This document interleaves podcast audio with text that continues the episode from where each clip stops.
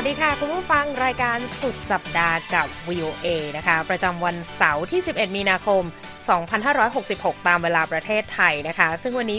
มีดิฉันนิธิการกำลังวันนะคะร่วมด้วยคุณนพรัตน์ชัยเฉลิมมงคลนะคะร่วมดำเนินรายการกันวันนี้หัวข้อข่าวที่น่าสนใจวันนี้มีแน่นกันเลยนะคะเมื่อยูเครนค่ะพลิกกลับมาตั้งหลักรับมือการยิงถล่มจากรัสเซียได้นะคะมีเหตุสลดเกิดขึ้นในเยอรมนีด้วยนะคะเมื่อมือปืนบุกยิงผู้คนในโบสถ์เสียชีวิตหกรายอิหร่านซาอุดิอาระเบียตกลงฟื้นฟูความสัมพันธ์กันอีกครั้งและมีจีนเป็นกาวใจนะคะจับตาสีจิ้นผิงสมัยสามค่ะท่ามกลางความท้าทายไปคุยเฟื่องเรื่องสุขภาพกันนะคะอนามัยโลกเตือนว่ากินเค็มเกินไปอาจอันตรายถึงชีวิตนะคะและไปนับถอยหลังออสการ์นะคะที่จะมีขึ้นในวันอาทิตย์นี้ค่ะมีการเลิกใช้พรมแดงและตั้งทีมรับมือเหตุฉุกเฉินวันเกิดเหตุตบสนั่นเวทีนะคะและส่งท้ายวันนี้ไปดูเซเลบตัวใหม่ขวัญใจชาวโปแลนด์และนักท่องเที่ยวจากทั่วทุกมุมโลกนะคะจะเป็นอย่างไรรอติดตามได้ในสุดสัปดาห์กับ วี โอ เอ ค่ะ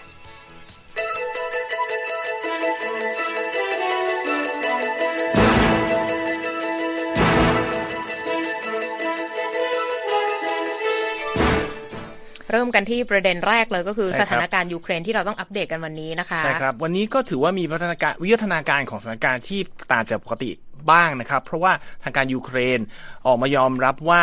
สามารถซ่อมแซมความเสียหายที่เกิดขึ้นจากการโจมตีอย่างหนักของรัสเซียได้บ้างจนสามารถกลับมาเปิดโรงงานผลิตไฟฟ้าเพื่อป้อนให้กับประชาชนได้ในขณะที่กองกำลังกรุงเคียฟก็เริ่มรับมือกับขีปนาวุธกับโดรนที่ทางมอสโกส่งเข้ามาได้อย่างรวดเร็วมากขึ้นด้วยนะครับคุณนิติการโดยรายงานข่าวระบุว่ากองกำลังเครมลินเนี่ยก็ยังเดินหน้าระดมยิงขีปนาวุธแล้วก็โดรนเข้าใส่ยูเครนมาอย่างต่อเนื่องตั้งแต่เมื่อปลายปีที่แล้วนะครับหลังจากที่เขาบอกว่าการสู้รบบริเวณแถวหน้าของการรบที่ทางภาคตะวันออกของยูเครนอยู่ในภาวะชะงักงัน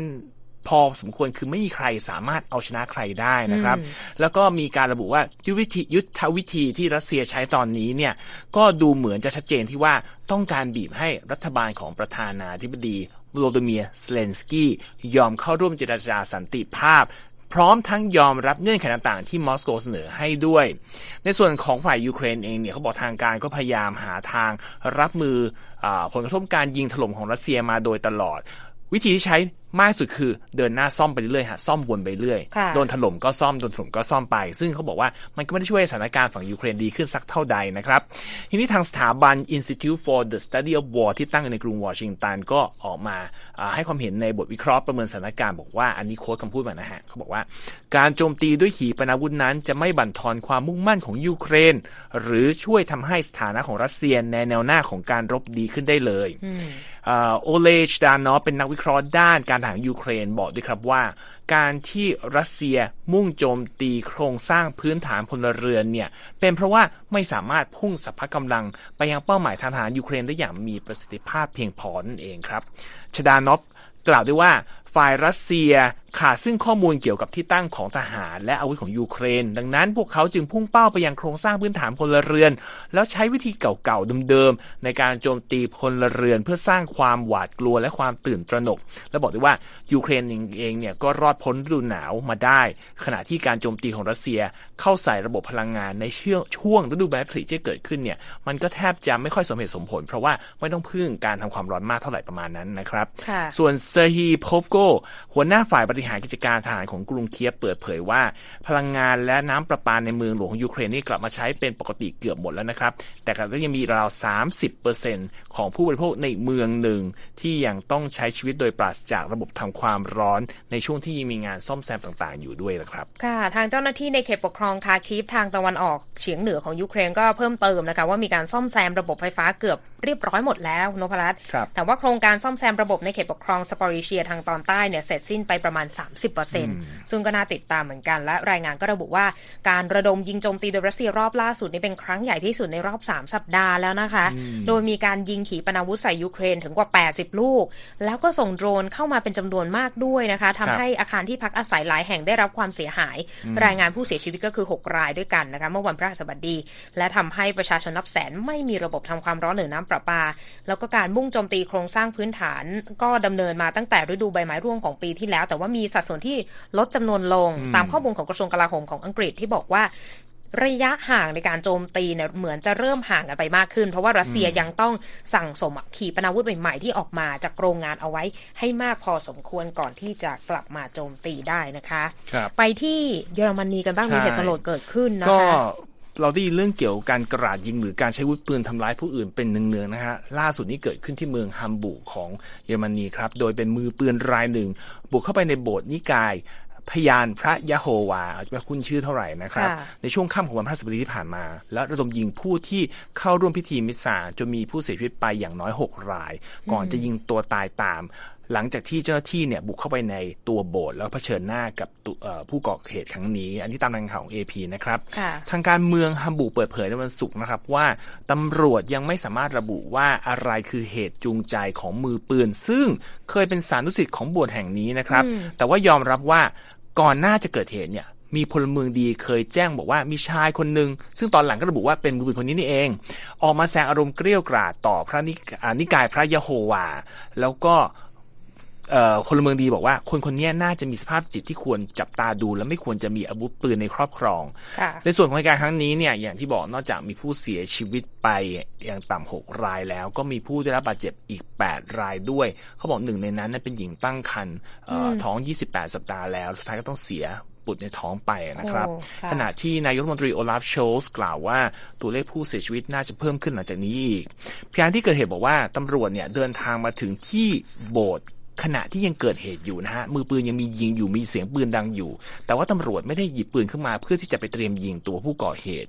ส่วนนายกโชลส์เนี่ยเคยเป็นนายกเทศมนตรีเมืองฮัมบูร์กมาก่อนก็บอกตอนนี้เมืองเนี่ยอันนี้โค้ดคำพูดมานะครับตกอยู่ในสภาพเงียบงันเพราะเหตุรุนแรงแล้วก็บอกว่าเมืองนี้ก็โศกเศร้าต่อทุกชีวิตที่ดับลงจากการกระทำอันโหดร้ายรายงานข่าวระบุครับว่าเหยื่อมือปืนเกือบทุกคนในเหตุการณ์นี้เป็นชาวเยอรมันยกเว้นสองคนเป็นสุภาพสตรีคนหนึ่งเป็นชาวยูกันดาอีกคนหนึ่งเป็นชาวยูเครนส่วนตัวผู้ก่อเหตุนะครับเจ้าที่เปิดเผยว่าชื่อฟิลิป F. F. เฉยๆวัยสามสิบห้าปีเป็นชาวเยอรมันที่ตำรวจไม่ให้ข้อมูลเต็มคือ Fอะไรเนี่ยเพราะว่ากฎหมายการรักษาความข้อมูลส่วนตัวของเยอรมนีบังคับไม่ให้เปิดเผยก็เลยรอแค่ฟิลิปกับเอฟเท่านั้นเจ้าหน้าที่ตำรวจบอกว่ามือปืนรายนี้เนี่ยที่บอกเคยเป็นสาวศิษย์ของโบสถ์นี้เลิกมาโบสถ์มาประมาณปีกว่าแล้วปีครึ่งก็บอกว่าเลิกไปด้วยความสมัครใจนะแต่จากกันไม่ดีเหมือนมีประเด็นกับทางโบสถ์อยู่แล้วก็บอกด้วยว่าชายคนนี้เนี่ยมีปืนอยู่ในครอบครองเป็นมือปืนกึ่งอัตโนมัติกระบอกหนึ่งและในที่เกิดเหตุยิงกระสุนไปกว่าร้อยนัดและตำรวจยังพบว่ามีกระสุนอีกประมาณร้อยนัดที่อพาร์ตเมนต์ของเขาด้วยนะครับยังคงเป็นสถานการณ์ที่น่าติดตามเพราะว่าประเด็นเรื่องของมูลเหตุจูงใจในการก่อเหตุก็ยังอยู่ระหว่างการสอบสวนกันอยู่นะคะอีกเรื่องนึงไปดูเรื่องการฟื้นฟูความสัมพันธ์ระหว่างอิหร่านและซาอุดิอาระเบียน่าติดตามทีเดียวเพราะเห็นว่าจีนเข้ามาเป็นกาวใจด้วยใช่ก็เป็นอะไรที่คืออิหร่านกับซาอุดิอาระเบียเนี่ยหมางใจกันมาหลายปีแล้วแต่วันศุกร์นี้ออกมาประกาศนะฮะว่าบรรลุข้อตกลงที่จะฟื้นฟูความสัมพันธ์ทางการทูตระหว่างกันแล้วจะมีการเปิดสถานทูตของกันและกันในประเทศอีกฝั่งหนึ่งด้วยเอ่ออันนี้เป็นตามรายงานของ เอ พี นะครับโดยข้อตกลงดังกล่าวมีการลงนามกันที่กรุงปักกิ่งครับคุณนิติการในสัปดาห์นี้ที่มีการประชุมเอ่อสภาประชาชนแห่งชาติอยู่เขาบอกว่าอันนี้เป็นสัญญาณชัยชนะทางการทูตครั้งใหญ่ของจีนเลยในช่วงที่ประเทศในรัฐอ่าวอาหรับกันมามองว่าสหรัฐซึ่งเคยเป็นพันธมิตรที่ใกล้ชิดจะ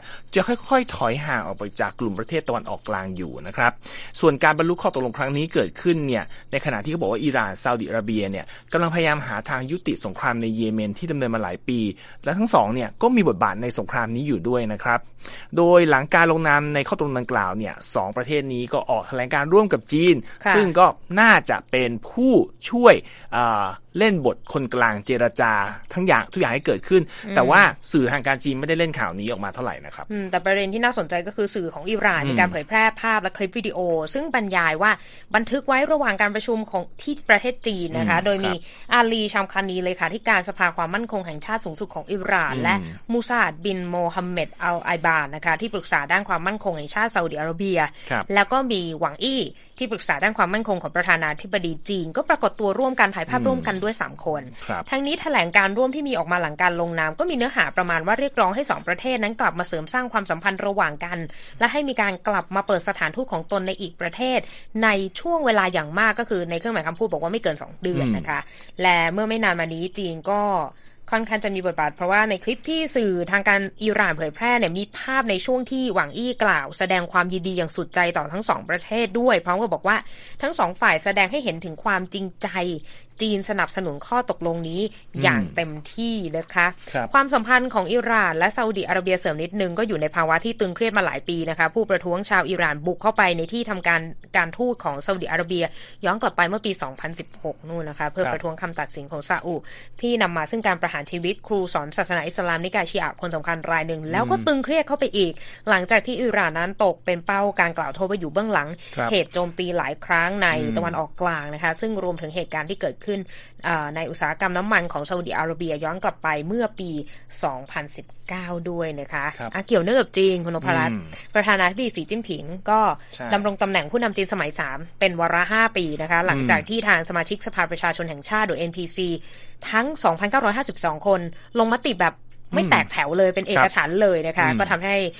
ผู้นำจีนดำรงตำแหน่งต่อไปอีกห้าปีนะคะท่ามกลางประเด็นท้าทายที่รออยู่ข้างหน้าทั้งเรื่องในประเทศต่างประเทศแล้วก็ประเด็นเรื่องของเศรษฐกิจที่ต้องติดตามกันด้วยนะคะเอาล่ะส่งท้ายช่วงนี้เรื่องราวของการของราชวงศ์อังกฤษมีอัปเดตอะไรบ้างคะคือเราข่าวก่อนหน้านี้เราไม่ได้รายงานแต่เราคงได้เห็นตามสื่อนะฮะเรื่องของการที่มีการแต่งตั้งจะบอกว่าธิดาและบุตรของเจ้าชายแฮร์รี่กับเมแกนพระชายาให้มียศเป็นเจ้าชายเจ้าหญิงก็คือเจ้าชายอาร์ชีและเจ้าหญิงลิซาเบธไปแล้วแต่ในวันศุกร์นี้นะครับสำนักพระราชวังบักกิงแฮมเปิดเผยว่าสมเด็จพระเจ้าชาร์ลส์ที่สามทรงมีพระบรมราชโองการแต่งตั้งเจ้าชายเอ็ดเวิร์ดพระราชานุชาองค์เล็กให้ทรงพระยศเป็นดิวค์แห่งเอดินบะระซึ่งเป็นตำแหน่งพระยศที่เจ้าชายฟิลิปพระราชบิดาเคยดำรงมาจนทั้งสิ้นพระชนม์ไปนะครับก็เขาบอกว่าพระบรมราชโองการแต่งตั้งนี้ออกมาในวันศุกร์ซึ่งเป็นตรงกับวันคล้ายวันประสูติของเจ้าชายเอ็ดเวิร์ดครบรอบห้าสิบเก้าพรรษาพอดีก็เป็นวันเกิดนะฮะที่ดีเลยโดยการแต่งตั้งพระยศของเจ้าชายเอ็ดเวิร์ดนี้เนี่ยซึ่งอย่างที่บอกเป็นพระนุชาองค์เล็กของกษัตริย์ชาร์ลส์ที่สามก็คือเป็นพระราชโอรสองค์เล็กสุดของเจ้าชายฟิลิปและสมเด็จพระราชินีนาถอลิซาเบธที่สองนะฮะหลังจากการแต่งตั้งยศนี้เนี่ยพระชายาของเจ้าชายเอ็ดเวิร์ดก็คือโซฟีก็จะขึ้นมาดำรงตำแหน่งเป็นพระยศเป็นดัชเชสแห่งเอดินบะระด้วยและบุตรของทั้งสองเจมส์นะฮะบุตรชายวัยสิบห้าปีก็จะได้ดำรงพระยศเป็นเอิร์ลแห่งเวสเซ็กซ์ซึ่งเป็นพระยศของพระบิดาก็เหมือนกับเลื่อนขั้นขึ้นมาต่อกันนะครับก็อย่างที่บอกว่าตำแหน่งเนี้ยพระยศเนี้ยเคยเป็นของเจ้าชายฟิลิปซึ่งได้หลังจากพระองค์ทรงอภิเษกสมรสกับตอนนั้นคือเจ้าหญิงอลิซาเบธนะก่อนที่พระองค์จะขึ้นมาเป็นสมเด็จพระราชินีนาถอลิซาเบธที่สองในปีหนึ่งพันเก้าร้อยสี่สิบเจ็ดก็ทรงพระยศนี้จนถึงวันสิ้นพระชนม์ในปีสองพันยี่สิบเอ็ดด้วยพระชนมายุเก้าสิบเก้าพรรษาแล้วก็เจ้าชายฟิลิปเองเนี่ยก็เป็นผู้ที่ทรงมีพระราชประสงค์ที่จะให้เจ้าชายเอ็ดเวิร์ดเนี่ยรับทอดพระยศนี้ต่อนั่นเองนะครับค่ะก็เป็นประเด็นเรื่องของการแต่งตั้งนะคะที่เกิดขึ้นในราชวงศ์อังกฤษนะคะคุณกำลังรับฟังสุดสัปดาห์กับ วี โอ เอ ค่ะ วี โอ เอมาเช็คสภาพตลาดหุ้นกันนะคะโอ้โหแดงกันแดงต่อเนื่องจากที่แล้วเอ้ยอาทิตย์เมื่อวานนะวันแดงหนักมากสัปดาห์นี้แดงกันด้วยความกังวลเรื่องของอ่ะมีตัวเลขที่ดีก็คือตัวเลขของการจ้างงานแต่ทิศทางเศรษฐกิจที่หลายคนเกิดความกังวลนะคะตลาดหุ้นนี่ก็แดงมาให้เห็นกันเลยดาวโจนส์นะคะลบสามร้อยสี่สิบห้าจุดนะคะที่ สามหมื่นหนึ่งพันเก้าร้อยสิบ จุด Nasdaq ลบหนึ่งร้อยเก้าสิบเก้าจุดที่ หนึ่งหมื่นหนึ่งพันหนึ่งร้อยสามสิบเก้า จุด เอส แอนด์ พี ลบห้าสิบเจ็ดจุดค่ะที่ สามพันแปดร้อยหกสิบสอง จุดราคาทองคำบวกนะ สองจุดศูนย์สี่เปอร์เซ็นต์ ที่ หนึ่งพันแปดร้อยเจ็ดสิบสอง ดอลลาร์ต่อออนซ์ถ้วนนะคะเกี่ยวเนื่องกับเรื่องธุรกิจก็คือ Meta Platform สกว่าจะออกแอปพลิเคชันสื่อสังคมออนไลน์ในลักษณะที่คล้ายกับ Twitter เพราะว่าอยากจะตั้งเป้าเป็นจัตุรัสแห่งเมืองดิจิทัลตามรายงานของรอยเตอร์โดยแอปนี้หน้าตามันจะคล้ายๆกับ Mastodon คล้ายกับสื่อสังคมออนไลน์รูปแบบเป็นเหมือนใส่ข้อความสั้นอัปเดตสั้นๆก็คือคล้ายๆกับคู่แข่งของ Twitter เลยนี่แหละนะคะก็ต้องติดตามกันเพราะว่าตอนนี้ก็ยังไม่มีความชัดเจนออกมาว่า Meta นั้นจะเปิดตัวแอปพลิเคชันดังกล่าวอย่างเป็นทางการเมื่อไหร่นะคะไปที่เรื่องสุขภาพกันดีกว่านะเราต้องเนี่ยเราได้ยินกันนะเพราะว่าจริงๆแล้วผมไม่รู้คนไทยคุ้นแค่ไหนนะแต่ว่าที่นี่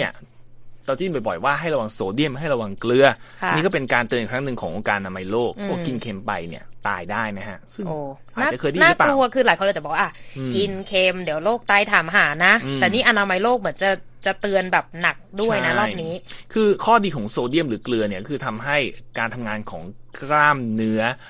แล้วก็ประสาทเป็นไปอย่างราบรื่นแล้วเขาบอกว่าช่วยรักษาสมดุลของน้ำและแร่ธาตุในร่างกายได้แต่ถ้ามากเกินไปอย่างที่บอกเป็นอันตรายก็เทดรอสอัธนอมเกเบรเยซุสผู้อำนวยการใหญ่องค์การอนามัยโลก ดับเบิลยู เอช โอ นะครับบอกว่าปัจจุบันเนี่ยมีผู้คนเกือบสองล้านคนเสียชีวิตไปเพราะมีส่วนเกี่ยวกับการบริโภคโซเดียมมากเกินไปในแต่ละปีเลยนะเขาบอกด้วยว่าอันนี้คนพูดมานะครับบอกโซเดียมมากเกินไปทำให้ความดันโลหิตสูงอันนี้อาจจะเคยคุ้นๆกันแล้วก็เพิ่มความเสี่ยงต่อการเป็นโรคหัวใจและหลอดเลือดแล้วก็บอกด้วยว่าถึงอย่างนั้นก็ยังพบว่าการบริโภคโซเดียมโดยเฉลี่ยทั่วโลกก็ยังมากกว่าที่องค์การอนามัยโลกแนะนำไว้ถึงสองเท่าคำแนะนำอยู่เท่าไหร่เรานึกไม่ค่อยออกนะเขาบอกว่าผู้ใหญ่ควรบริโภคโซเดียมไม่เกิน สองพันมิลลิกรัมต่อวันหรือถ้าแปลงเป็นเกลือคือไม่เกินห้ากรัมต่อวันหรือหนึ่งช้อนชาเท่านั้นเราอาจจะไม่คุ้นเพราะว่าอาหารของเราส่วนใหญ่ไม่ได้ใช้เกลือแต่ใช้น้ำปลาและซีอิ๊วก็ไม่รู้มันสัดส่วนเท่าไหร่เราจะตวงมายังไงใช่แต่ว่าอาหารของโลกตะวันตกก็คือเขาโรยเกลืออันนี้ดูออกใช่ไหมฮะ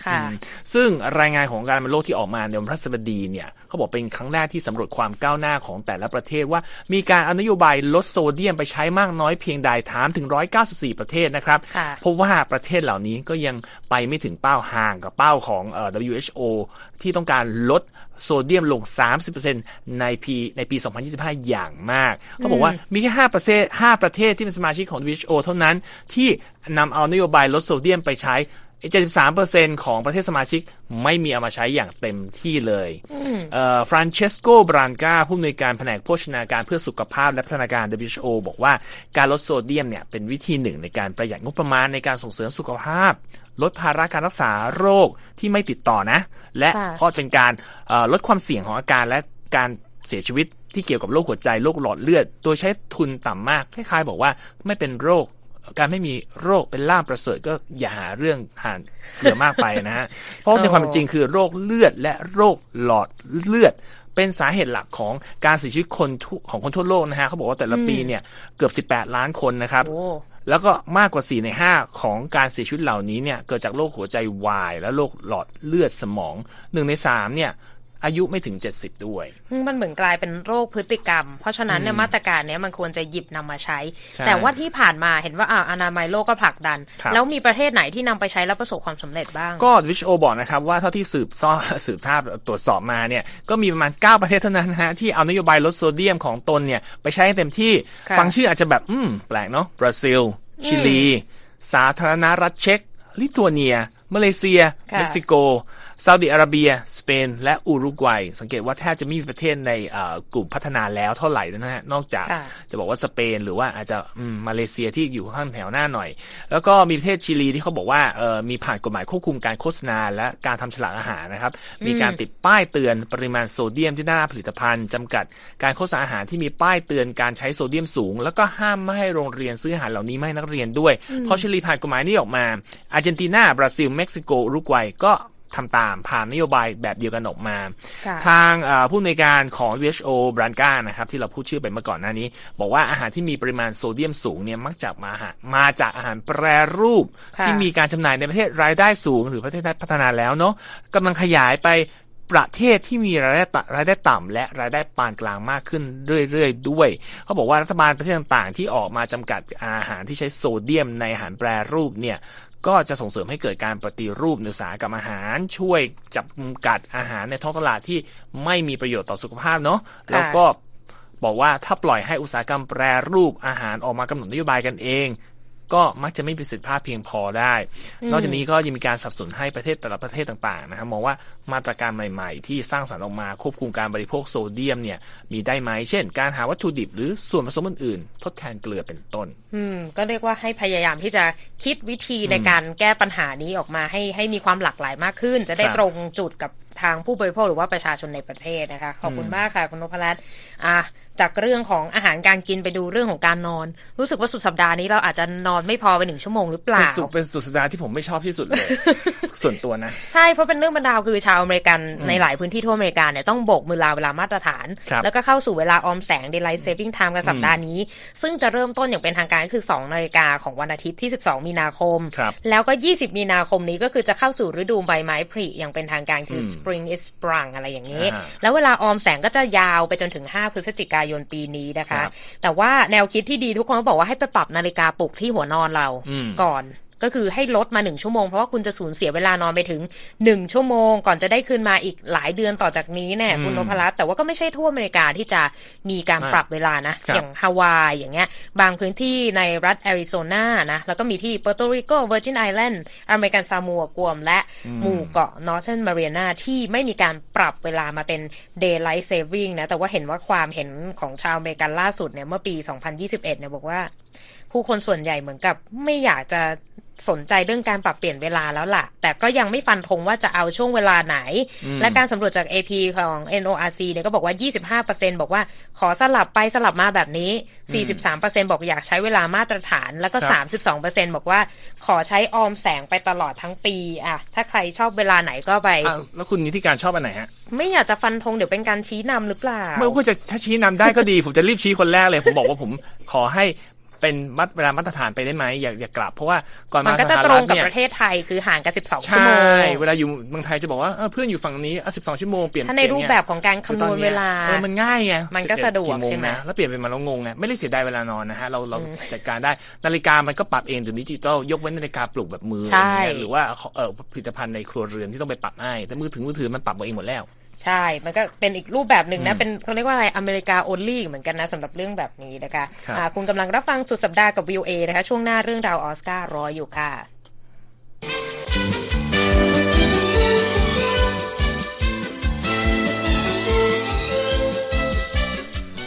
นับถอยหลังนะจะไปเดินพรมแดงเอ้ยปีนี้ไม่ใช่พรมแดงแล้วนะออสการ์เนี่ยก็มีสีสันต่างๆมาฝากกันสำหรับประเด็นนับถอยหลังเพราะเรื่องแรกที่พูดก็คือบอกว่าเขาไม่มีพรมแดงแล้วนะเป็นการเลิกใช้พรมแดงครั้งแรกในประวัติศาสตร์นับตั้งแต่ปีหนึ่งเก้าหกหนึ่งคุณนพรัตน์คือมันเหมือนเป็นไฮไลท์ว่าทุกคนดาราเซเลบบุคคลมีชื่อเสียงต้องเดินพรมแดงแต่ว่าปีนี้เนี่ยที่หน้า Dolby Theater ในฮอลลีวูดเนี่ยเจ้าหน้าที่ปูพรมสีแชมเปญรองรับบรรดาดารานักแสดงให้มาร่วมงานประกาศรางวัลออสการ์ครั้งที่เก้าสิบห้าตามรายงานของ เอ พี นะคะเขาบอกว่าจิมมี่คิมเมลพิธีกรงานประกาศรางวัลออสการ์ปีนี้บอกว่าใช้สีแชมเปญแทนสีแดงจะได้มั่นใจว่าไม่มีการเสียเลือดเสียเนื้อกันเกิดขึ้นโอ้เอาแบบเป็นลางเนาะอ่าแต่จริงๆแล้วเนี่ยพรมแดงอยู่มานานตั้งแต่ปีหนึ่งเก้าหกหนึ่งแล้วพอมีทีวีโทรทัศน์เป็นภาพสีครั้งแรกคือปีหนึ่งเก้าหกหกที่ทั่วโลกได้เห็นว่าโอ้นี่คือพรมแดงแล้วมันคือสัญลักษณ์ของออสการ์ที่อยู่มานานแล้วแต่ว่าการตัดสินใจการเปลี่ยนพรมเนี่ยมาจาก Lisa Love จาก Vogue แล้วก็ราอูล อาวิลานะคะครีเอทีฟของ Met Gala ในนิวยอร์กเขาบอกว่าก็ไม่เห็นมีใครเถียงนี่เรื่องการเปลี่ยนพรมแดงว่าจะเป็นการแหวกม่านประเพณีแล้วก็บอกว่าสีแชมเปญก็น่าจะเข้านะเวลามีแสงอาทิตย์ตกกระทบยามเย็นมันสวยทราบไหมว่าสีแชมเปญสีอะไรอันอ่ะพี่อ่าคุณนพรัตน์ว่ามาตอนตอนผมได้ยินหลายปีแล้วแชมเปญสีอะไรคือเรานึกถึงขวดแชมเปญสีเขียวเปล่ามันคือสีน้ำแชมเปญใช่มันก็สีอำพันบางๆสีแบบมันก็จะมีความสมองคิดไปอย่างอื่นละพอคุณอำพันมันก็เลยไปดูประหลาดประหลาดไงมันไม่อำพันมากเพราะมันเหลืองมากแต่มันเหลืองอ่อนๆนึกออกไหมอะไรเหลืองอ่อนๆอะไรอย่างเงี้ยคือแบบว่าทำไมต้องสีแชมเปญด้วยแต่มันเถอะไม่เป็นไรฮะเขาเปลี่ยนไปแล้วแต่ผู้จัดออสการ์เขาก็บอกว่าโอเคก็ไฟเขียวกับการเปลี่ยนพรมเป็นสีแชมเปญไงอ่ะอีกเรื่องนึงที่ถูกเปลี่ยนไปปีนี้จะเป็นปีแรกนะที่เขามีการตั้งทีมรับมือเหตุฉุกเฉินเพราะปีที่แล้วถ้าจำกันได้นะเหตุตบสนั่นออสการ์ที่คริสร็อกโดนวิลสมิธตบหน้ากลางเวทีออสการ์ปีนี้เขาเลยจัดตั้งหน่วยงานรับมือวิกฤตขึ้นเป็นครั้งแรกแล้วนอกจากนี้เขายังมีการยกระดับการรักษาความปลอดภัยรอบๆงานนี้ด้วยมีการปิดถนนรอบ Dolby Theater แล้วก็บริเวณพรมแดงก็ยังมีการตั้งการรักษาความปลอดภัยด้วยนะคะแต่ว่าในการโปรโมทงานออสการ์เขาบอกว่าเขาระบุถึงตัวละครเอ่อตัวพิธีกรจิมมี่คิมเมลว่าเป็นคนที่ไม่น่าตบและสยบทุกความเคลื่อนไหวคือมีการแซวเรื่องของว่าเออเขาเขาก็โอเคนะไม่ไม่ไม่น่าถูกเงื้อมือได้แม้ว่าในปีสองพันสิบเจ็ดตอนนั้นที่เขาเป็นพิธีกรเนี่ยมันมีเหตุชวนงงในการประกาศรางวัลภาพยนตร์ อดเยี่ยมถ้ายังจำมันได้แต่ว่าสุดท้ายคุณนพรัตน์เหมือนอยากจะไปเตรียมตัวไปงานพรมพรมแดงเอ้ยพรมแชมเปญแล้วนี่แต่ว่าไม่ต้องไปก็ได้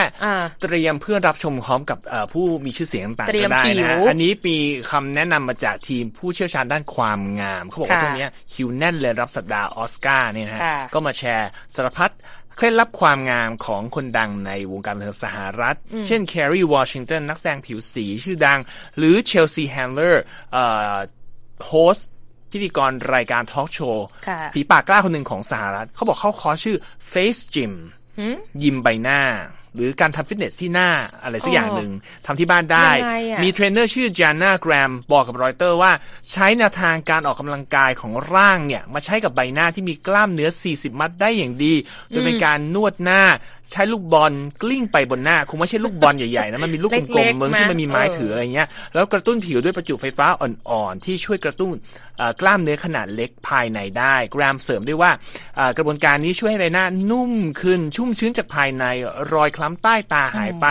ยกกระชับใบหน้าระดับคนดังที่กล้องต้องจับมาจ้องจับภาพกันทีเดียว อ, อย่างหนึ่งคืออันนี้รุนแรงขึ้นหน่อยเลเซอร์ลอกผิวแบบฮอลลีวูดผู้เชี่ยวชาญด้านผิวพรรณชื่อเจสสิก้าไวเซอร์เขาบอกใช้ลิควิดคาร์บอนก็คือคาร์บอนเหลวนะฮะมาช่วยให้สวยทันใจก่อนงานพรมไม่แดงแล้วล่ะพรมแชมเปญก็ได้เขาบอกว่าเลเซอร์คาร์บอนเนี่ยขจัดเซลล์ผิวที่ตายไปได้ส่งผลให้เทียบเข้ากับการใช้สารเคมีลอกผิว ม, มีผลข้างเคียงผลการแต่ต้องใช้เวลานานกว่าจะหายปกตินะคืออันนั้นนะฮะไอสารมีสารลอกผิวเออนั้นการใช้คาร์บอนเหลวเนี่ยมันก็จะง่ายขึ้น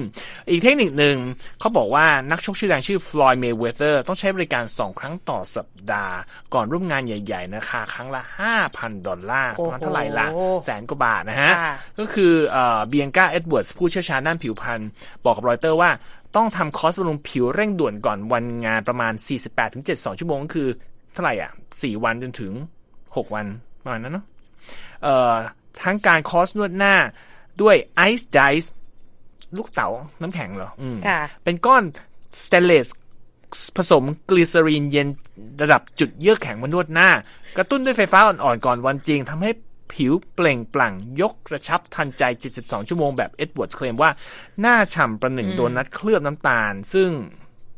เขาเป็นเทรนคุณนพรัตน์ว่าไปหน้าวิงได้มั้ยเทรนหน้าฉ่ำอ่ะหน้าฉ่ำแบบโดนัทเกรซซึ่งก็จริงๆแล้วแฟนของเอ่อภรรยาของจัสตินบีเบอร์อ่ะเขาก็มีการแนะนำเทรนนี้เหมือนกันเฮลลี่บีเบอร์เขาก็บอกว่าเนี่ยหน้าฉ่ำแบบโดนัทเคลือบน้ำตาลเนี่ยกำลังเป็นเทรนมาโอเคเอาล่ะไปส่งท้ายกันวันนี้ไปดูเรื่องเซเลบแต่เป็นเซเลบตัวใหม่ที่ทาสแมวต้องกรีดเพราะว่าเข้าไปกันที่เมืองเชส